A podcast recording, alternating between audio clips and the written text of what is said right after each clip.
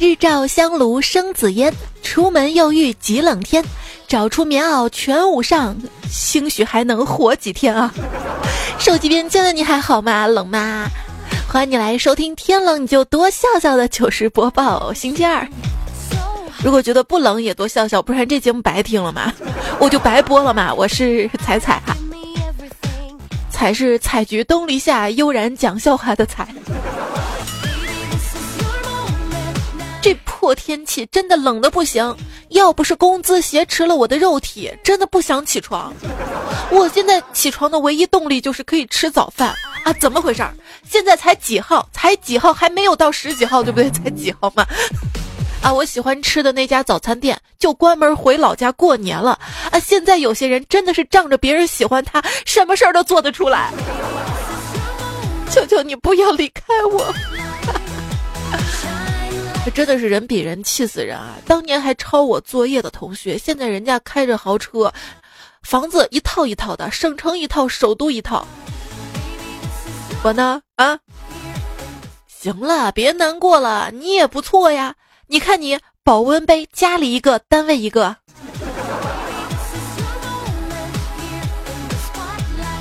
越来越害怕，万一楼市崩盘了，我还是买不起房怎么办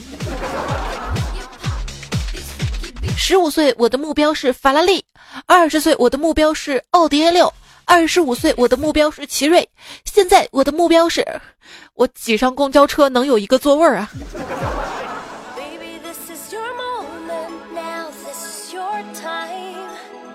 大师，我梦见自己登上了福布斯富豪榜，请问怎样才能把梦变成现实呢？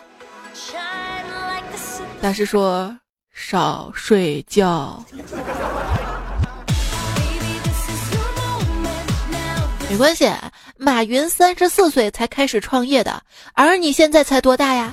所以你急什么？玩到34岁再说。这个世界赚钱的方式有很多，却没有一种适合我。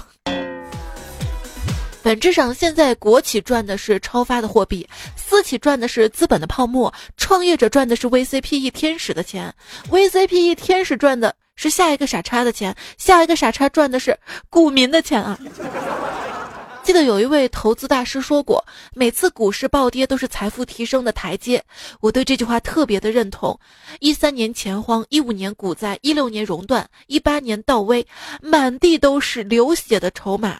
只要你抓住这些暴跌，精准的逆势抄底，就能一步一个台阶走到楼顶的天台。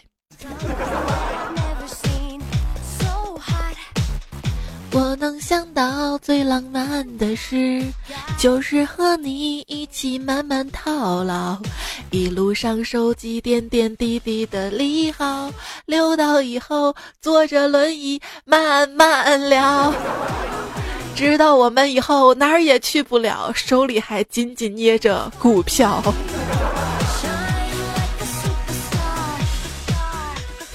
哎，买的股票根本就不能捏在手里好吗？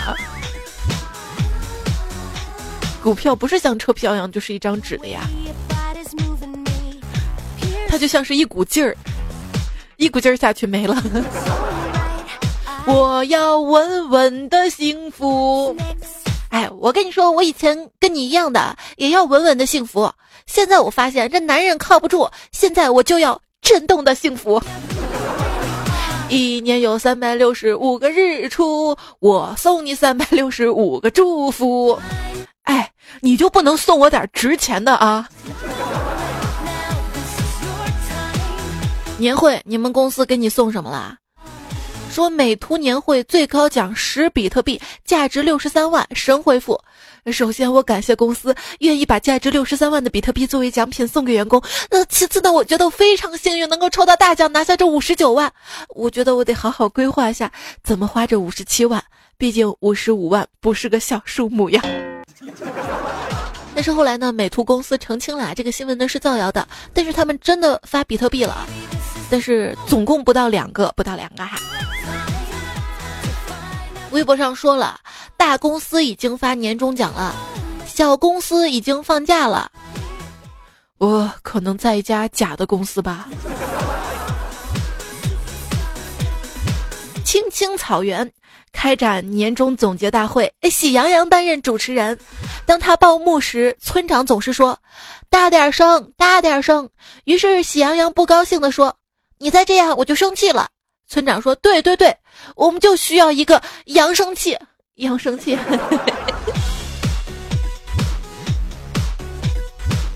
我们老大也是在年会上面慷慨激昂的演说之后，最后一句话达到了高潮，同志们，让我们今年的工作做得比明年更好。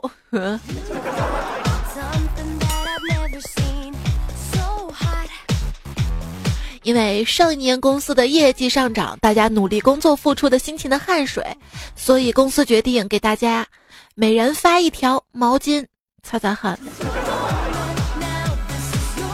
这一到年末，如果你身边有男性朋友开始在淘宝上搜旗袍、假发、胸罩等等，千万不要用异样的眼光看他。为了年会，大家都不容易啊。哎，年会你有啥值得期待的节目不？我想弄一个模仿选秀的舞台剧，不过呢，参赛者必须先比唱歌，过关了才能比谁的人生境遇更悲惨。年会呢，经常会做一些互动的游戏哈。有一次呢，做互动游戏，你比划我猜哈，一个女同事就指着自己的腰，然后一个男同事就猜了啊，赘肉。不对不对，那泳圈不对，三环。主持人实在看不下去了，提示一个字儿。这男同事恍然大悟地说：“啊，粗。”被女同事听到之后上来一巴掌：“啊，你天嘛，就说个腰能死啊！”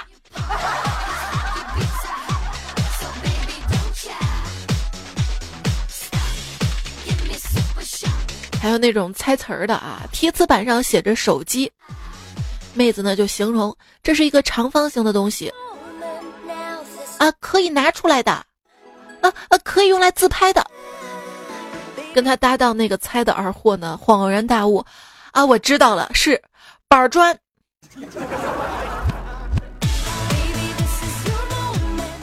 年会表演节目，女主持人带动气氛大喊业绩。他说：“你们要接长虹啊，业绩长虹嘛。”于是业绩长虹，业绩长虹。好了，换一个词儿啊！主持人喊道：“那裁员！”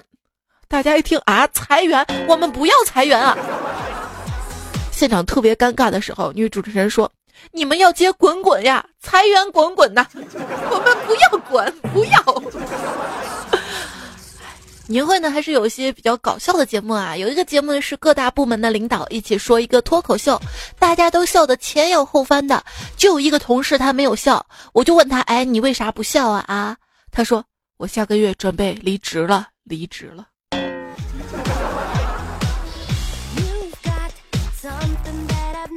那天我们公司管理层开会，准备年会搞一个员工手机游戏大赛，拿到名次的奖金是多发一个月的工资，然后清退。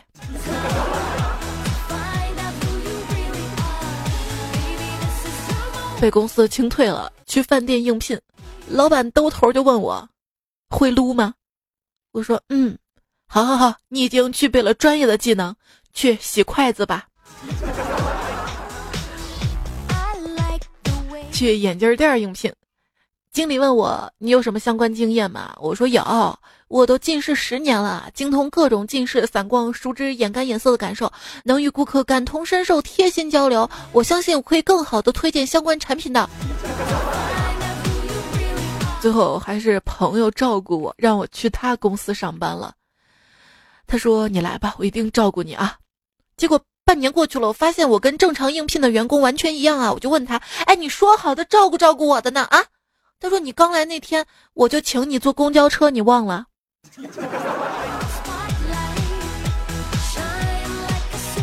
我一朋友去公司上班，月薪3500，他不满足啊，就跟老板说我不要工资，我只要1块钱，然后第二天给我2块钱，第三天给我4块钱，以此类推。老板想，哎，还有这么傻的人呢，于是就答应了。一个星期之后，这朋友因为左脚先踏入公司被开除了。辞职了，一个人呆着，突然有点伤感。我就觉得吧，在这做了这么长的时间都没有人挽留我一下，觉得做人好失败的啊！彩彩啊！突然听见有人传来一声亲切的呼唤，惊喜的一回头，就看到我一同事一脸神秘的走过来问我：“哎，听说你辞职了？”瞬间觉得人间自有真情在呀！我说：“嗯，那你能不能把你的工作服给我呀？正好我的工作服破了。”我。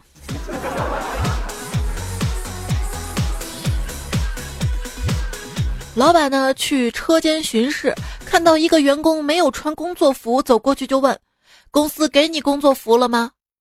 员工回头一看，啊，是老板呐，吓了一跳，赶紧回答：“啊，服了，必须服。”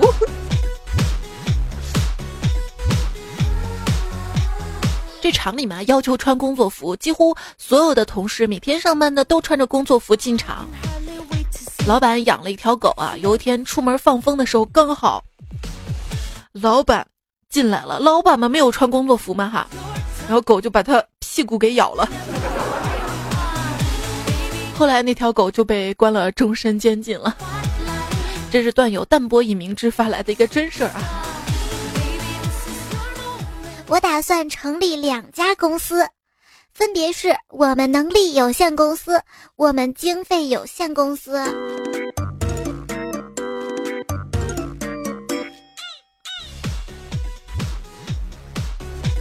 公司要开会，在去的路上碰到了干总，他边走边吃一萝卜。我说，这手里拿个萝卜吃，这还生吃，真的是好奇怪啊。他说你不懂，这开会的时候吃了它才能提前离开。我啥意思啊？就我们老大说了啊，开会的时候你有事儿离开我可以理解，但是你起码得放个屁吧。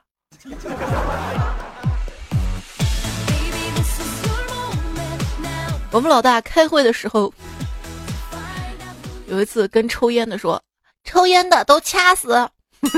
好恐怖。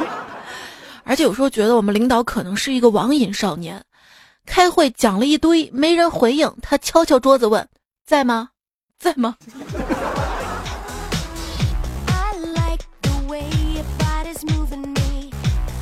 领导可能有些忙，会议流程上写着讲话40分钟，结果他站在讲台上说，哎呀，我40分钟不行，最多10分钟。然后就我一个人笑了，而且可大声。我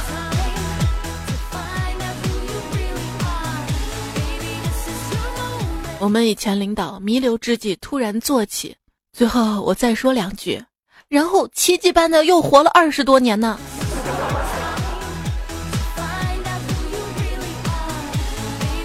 老总在会议上慷慨激昂地说，希望大家做事儿不要踢皮球一样踢来踢去，要勇于承担责任。这个时候人事部的经理推门进来，王总有件事情啊。老总拍拍胸脯就说，那就是我的事儿，我责无旁贷，你看。然后人事部经理就说了，啊，我们公司前台怀孕了，这几天要请假。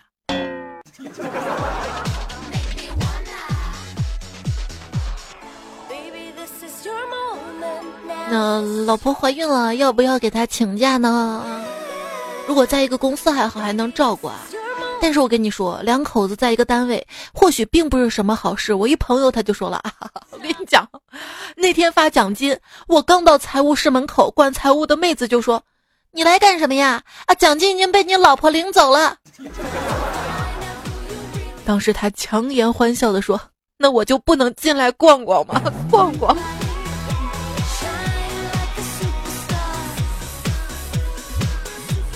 冯鑫问我说，我一个男同事经常在办公室说要使出吃奶的劲儿来工作，每当这个时候，我们女领导总会特别开心的表扬他几句，然后他们就一起加班了。请问这是为什么呢？哪有那么多为什么呀？哪天你跟着一起加班，你不就知道了吗？让你不加班，你看你什么都不知道，要问为什么吧。我跟你说，就是要好好工作，你知道吗？这叫恩恩的段友就说了啊，我接了一个项目，拿着白菜的钱，操着卖白粉的心，反馈来来回回改个不停，我都微笑面对，决定等客户付了尾款就骂他一顿。终于客户付了尾款，我决定开骂了。对方居然先说话了啊，他说因为我态度好，价格又公道，又给了我一个类似的项目。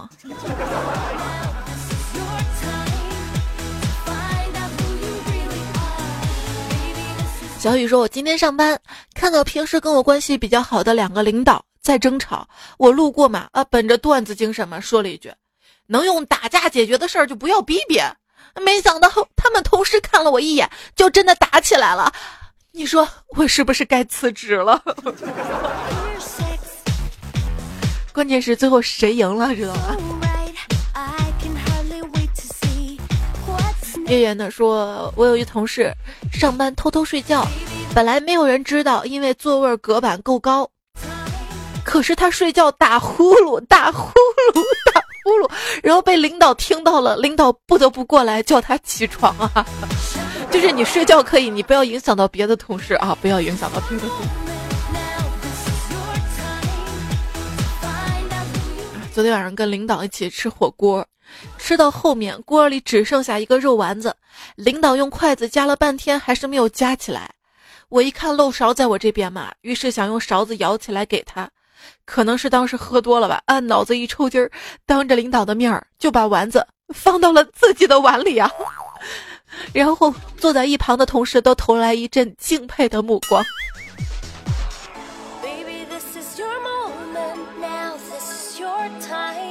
还有朋友说，中午跟一同事一起吃饭，买单的时候同事说他今天请客，递给老板一张100块。不一会儿老板拿了100块钱又来了，说这100块找不开，你们有没有零钱？同事说没有，然后看看我连忙说我有啊，从钱包里数了10张10块放到桌子上，然后把那100装到了钱包里。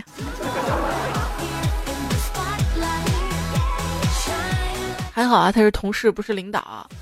毕业以后成就如下，老板打电话未接，叫错老板的姓，老板夹菜我转桌子，老板抽纸我怼手，老板上个厕所我还占坑了。半年前的一天，老板不在公司，我不小心把他桌子上的紫砂壶打碎了，我赶紧跑到外面300多买了一个一模一样的回来。直到今天闲聊的时候，老板指着茶壶说，想不到这几十块钱的地摊货还挺好用的啊。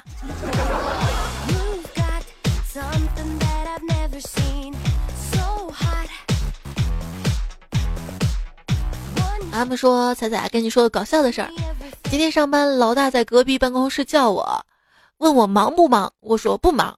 老大重复问了3遍忙不忙，我说不忙。忙不忙？不忙。然后他掏出50块钱，啊，你不忙就去帮我买包烟吧。我懵了，我还以为有多么惊天动地的事让我去做呢。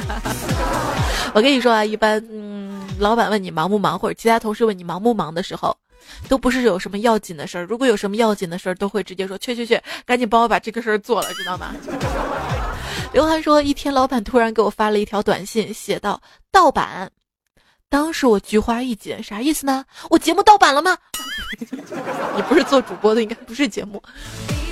思索几秒钟之后秒懂啊，应该是盗版到办公室来啊，瞬间觉得我屌炸天哪！孟闪闪说，有一次老板喊我去他办公室，我正好饿了，随手拿了2个榴莲饼就过去，还很有眼力架的给了老板一个，我就坐他对面吃，听他说，刚说了没2句，就听老板说没事了，你出去赶紧把谁谁叫过来吧。办公室敞开门，那是有史以来最短的一次谈话。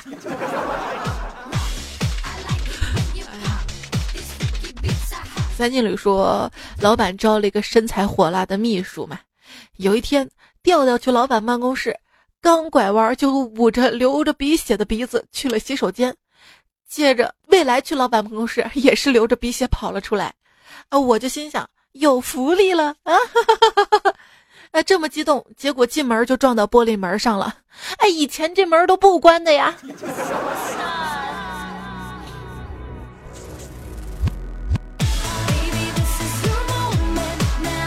那天老板把我叫到办公室里汇报工作，并且对我近来的工作进行了表扬，还准备给我加薪。结果我一激动，出门的时候直接撞在门上了，鼻子一酸，眼泪就掉了下来。然后我就回到我的座位上，擦着眼泪。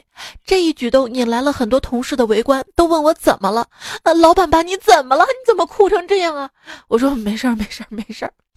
再后来，老板走出办公室，当着所有同事的面宣布我涨工资的事儿啊。但是很多公司的工资好像并不会让所有的同事都知晓哈。工资保密制度。你们公司的工资是保密的呢，还是？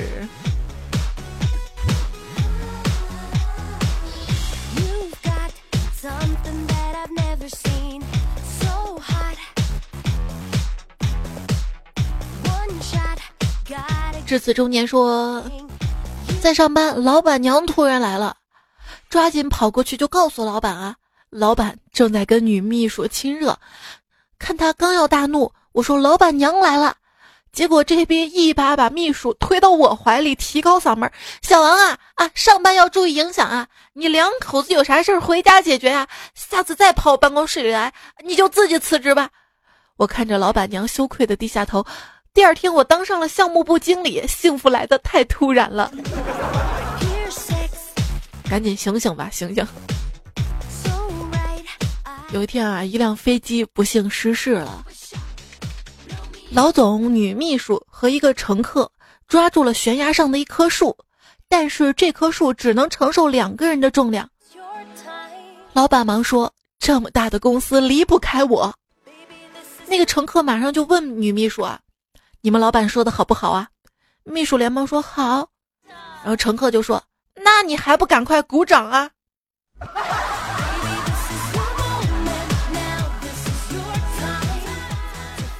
上联问天下头颅几许，下联看老夫手段如何，横批忘不了。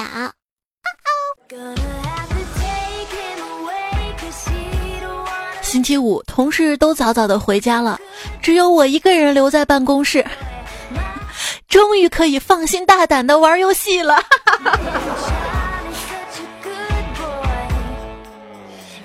这位 SD 这位朋友留言说，今天打农药刚上线，看到老板也在线，心想被老板知道自己玩游戏形象不好，刚要点下线，结果老板发来了邀请，一起打啊！全程一直在给老板打掩护，结果打了一下午，晚上加班赶工。糗事播报，尽情吐槽。今天节目呢，我们来说一说职场上面的一些糗事儿哈。一方说，天气热，我经常喝水，一直忘记自己买个杯子，经常用公司的纸杯喝水。前天我上班看到桌子上放着一个大的塑料杯子，而且很可爱的那种，同事说是美女经理给我的，我当时特别感动，清洗了一下就接水喝，拿着大塑料杯子喝水，感觉特别有个性，也特方便，有没有啊？特别大的杯子呢，同事投来特别敬仰的目光。中午我吃完饭拿着杯子喝水，突然进来的美女经理愣在那里看着我，然后说：“这是我送给你的小垃圾桶，上午着急忘把盖子给你了，那给你送盖子。”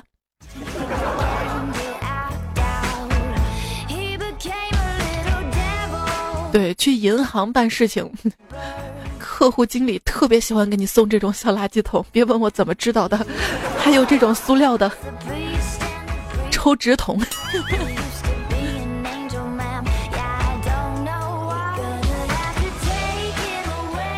风轻云淡说，这几年都是你的声音陪着我入睡呀，谢谢你，以后继续陪我睡啊。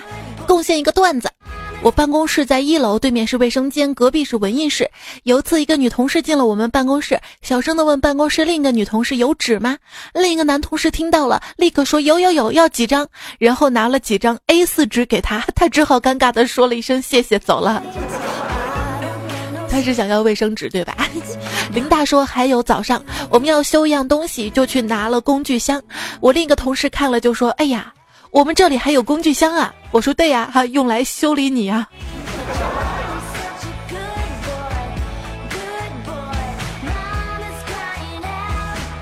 心怀觉悟与勇气的乐天派说，今天上班在办公室按下笔记本电源，就转身望向窗外看风景，回过头来就看见电脑已经开机了，随口说了一句，哇，今天电脑开机速度够快呀，就一眨眼的功夫。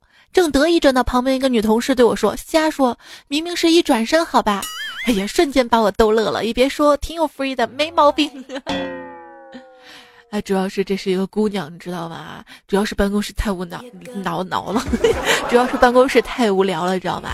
一点点小小的插曲都会让你很快乐。仙人球说，公司新来一个漂亮妹子，大家都献殷勤，今天只有我跟她，就给她讲了荤段子。只听见她先是脸一红，接着小嘴一嘟，我情不自禁地亲了她一下，然后老大就从身后走了过去，原来他撅嘴是想说嘘。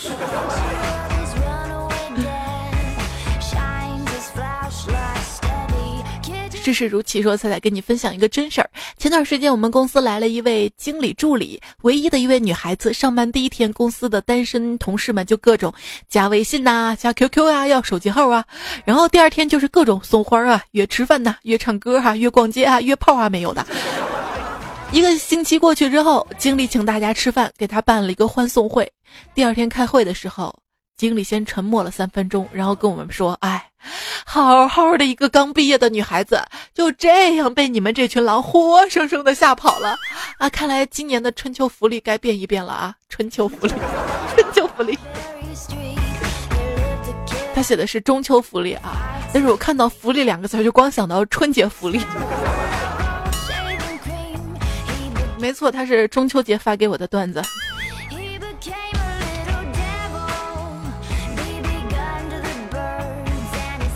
蓝调说，今天公司举行活动，到我的时候跟老板打乒乓球，我以0-10成绩败北，老板很高兴啊，然后就说有空去钓鱼哈、啊，同事都说我会来事儿，我笑而不语，只有我知道，我是真的打不过老板呐。Mr. 关说，提供一个关于公司倒闭的段子，真事儿。08年大学毕业，我们班一个同学在四川的一家公司找了一个工作，合同都签了，但是因为家里有事儿，跟公司说晚到1个星期去报到，结果就在他报到的前2天发生了汶川地震，把他签约的整个公司都震垮了，公司就这样倒闭了，同学就这样失业了，但是还好捡回来一条命啊。这是一个悲伤的故事。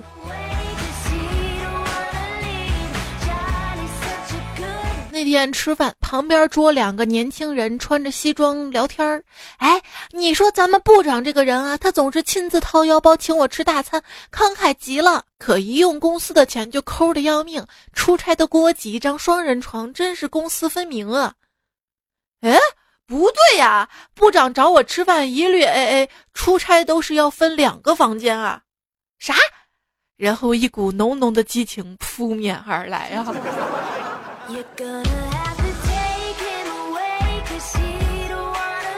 桃花妖说，一大早媳妇儿抱着我开心的说，老公跟你说个事儿啊，昨天公司开会的时候，老板当众夸我，还把我评为了优秀员工呢啊，并且奖励了我5000块钱红包呢。所以我以后可能还得通宵加班，这样我要争取下个月再评为优秀员工。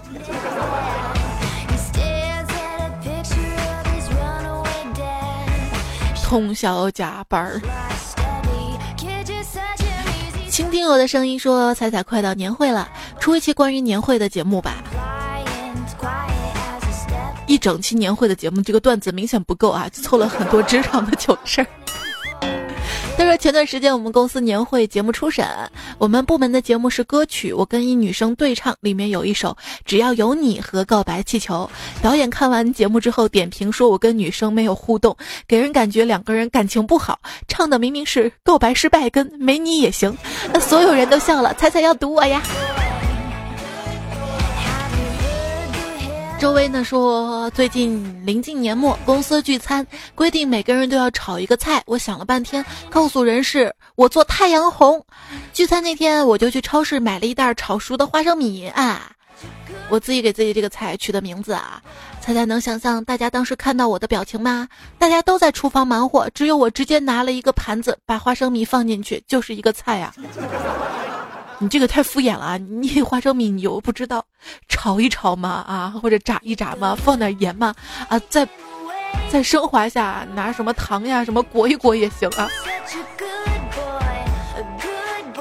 石太太要快乐说一个关于公司年会的，在最后环节点名发言接力赛，完全就是尬聊嘛！大家都说的是祝公司越来越好之类的啊。到我的时候，可能是我就精虫上脑了，哎，可能是段子听多了。站在台上，我默默的来了一句：“没啥想说的，想回家了。”然后看到老板在我旁边满脸的尴尬呀，这小伙子，哎，实在啊。明年把他开除了吧。烽火连成山说各分公司聚会见人就寒暄，到有个人的时候我伸手说道你好，没想到对方根本没有按套路来，就定定看着我说我哪儿好，我该怎么接？我想了想就试着说你好吗，然后那货说我好不好我必要告诉你吗，然后就走了。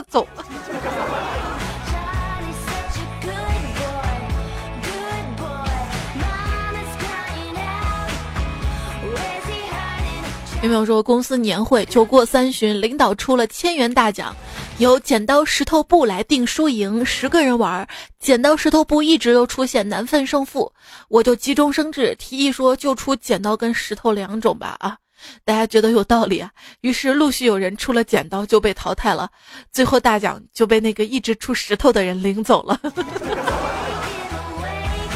真的是喝多了。习惯乱想了说公司年会进行中音响不好，坐在后面都听不清楚，不如放段子来了，谢谢你赏光哈。施外格留言说学霸听了彩彩段子马上写了一个更好笑的评论，学渣听了彩彩段子想了半天打出一串哈哈哈哈哈。我跟你说这年头评论里面哈哈哈哈还是蛮实在的啊。史中天说我学校的围墙上面写了一些励志的标语，有一句世上无难事只要肯攀登，你还别说那儿的围墙还真的挺好爬的。啊，翻墙去网吧是吧。静静等待花开说彩彩你不知道小题大做大题难做难题不做吗？哎我还真不知道哈，但是虽然不知道就这么践行的。坚硬的小胖子说彩彩我上个星期期末考试的时候我拿出了我的包准备走人，后面侧面的一个同学拍了拍对我说兄弟你化学咋样啊，我抄了你好多答案啊。我就笑了笑没说话，我心想你这心也够大的，不认识你都敢抄啊，因为我们是随机分班考试的。因为我对我的成绩特别差有自信啊，我知道我是最差的，谁都可能比我好啊，再不济我拿来参考也行啊。一个英俊潇洒的沉思者他留言的说我中学一直都是学霸，高考因为长智齿牙痛少了70分，考了582分，拒绝老师家长复读的建议，去了一所学校，可是那个学校老师说的方言我听不懂啊，我只好自学啊，分数就考不高。不说了，我这会儿只想说牙痛真的要命啊。说到自学啊，俊英就说了知识付费啊，在美国上大学感觉最不划算的就是花的钱最多，一节课教授也不会讲很多东西，都让自己回去看书自学，至于知识量嘛取决于你自学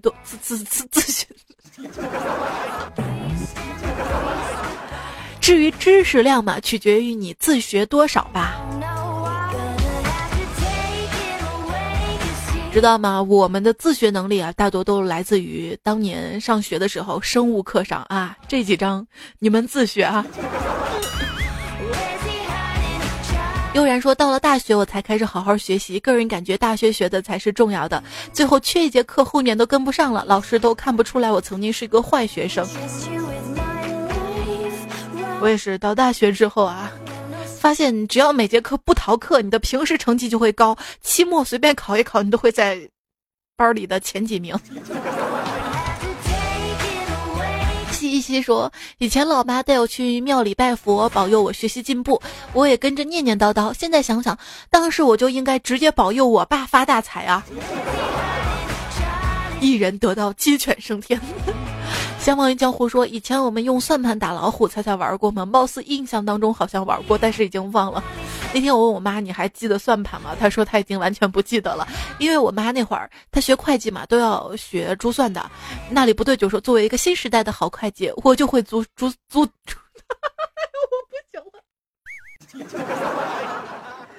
算。遇到那个吱吱吱跟滋滋滋的时候，倒不过来。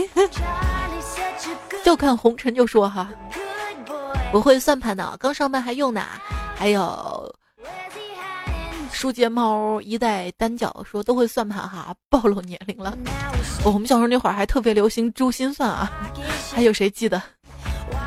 采蘑菇的小麻团说，我家我弟我表哥表妹全部学过算盘，还是上的那种辅导班，我就没有上过。我当年上过奥数班啊，完全就是神游状态。当时好像就学会了一个什么高斯求和公式吧。七七雨夜说，原来彩也学过算盘，我也学过算盘，还学过毛笔呢。算盘那个课是2年级嘛，毛笔是1年级嘛。而且那会儿是让自带算盘去学校的哈，所以当时好像是一个夏天吧，应该是刚开学，只要看到背着算盘去学校的小同学，我就知道他上2年级。有朋友说家里有算盘不要扔啊，因为很多算盘的那个木头都是特别好的木头，可以留着，现在都是古董啊。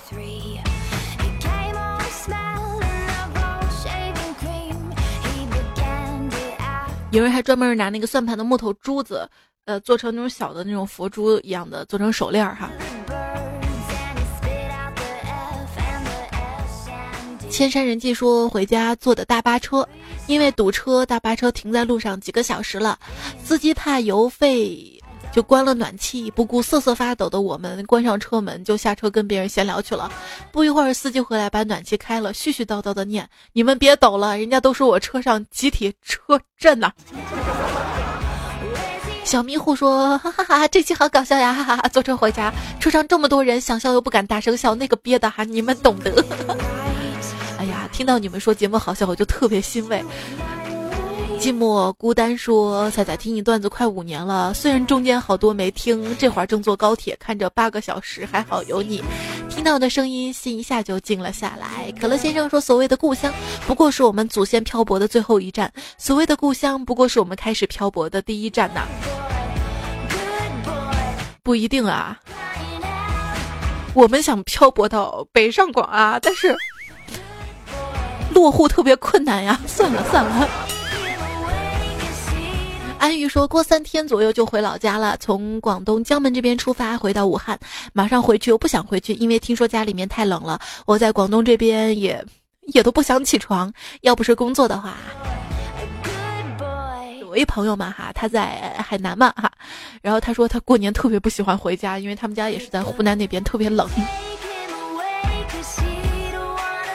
眼镜王蛇说，夕阳无限好，可惜我看不到，因为我爱睡懒觉。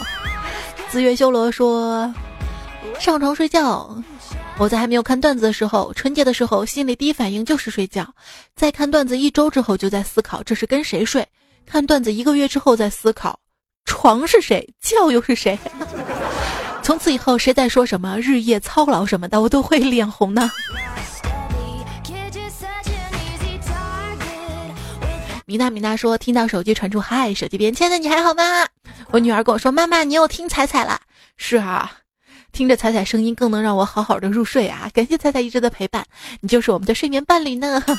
谢谢。安说，也不知道哪儿来的自信，一天天不好好学习无所事事，但总是感觉自己有一天会赚大钱，而且这种感觉还特别异常的强烈呢。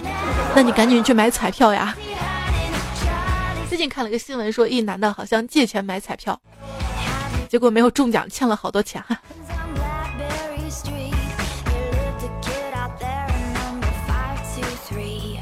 钱的力量是无穷的，因为有钱就不会穷啊。啊，今天节目就要结束了，感谢大家。有钱没钱回家过年，还是希望有点钱啊。感谢花茶酥、三金旅、No P West、小华英、流氓最纯洁、嘻哈、海生、阿山奶茶、子墨、银教授。今天节目还用到他们的段子，节目就是这样。下期段子来了，周四更新，周四晚上更新，我们不见不散啦，拜拜。啊，对了，在哪里更新哈？喜马拉雅上面搜索“段子来了”专辑，或者直接在用户里面搜索“采访采”啊，就可以看到我的节目。除了段子来了节目，最近还给大家更新了树洞节目。最近无聊还录了一些有声散文哈。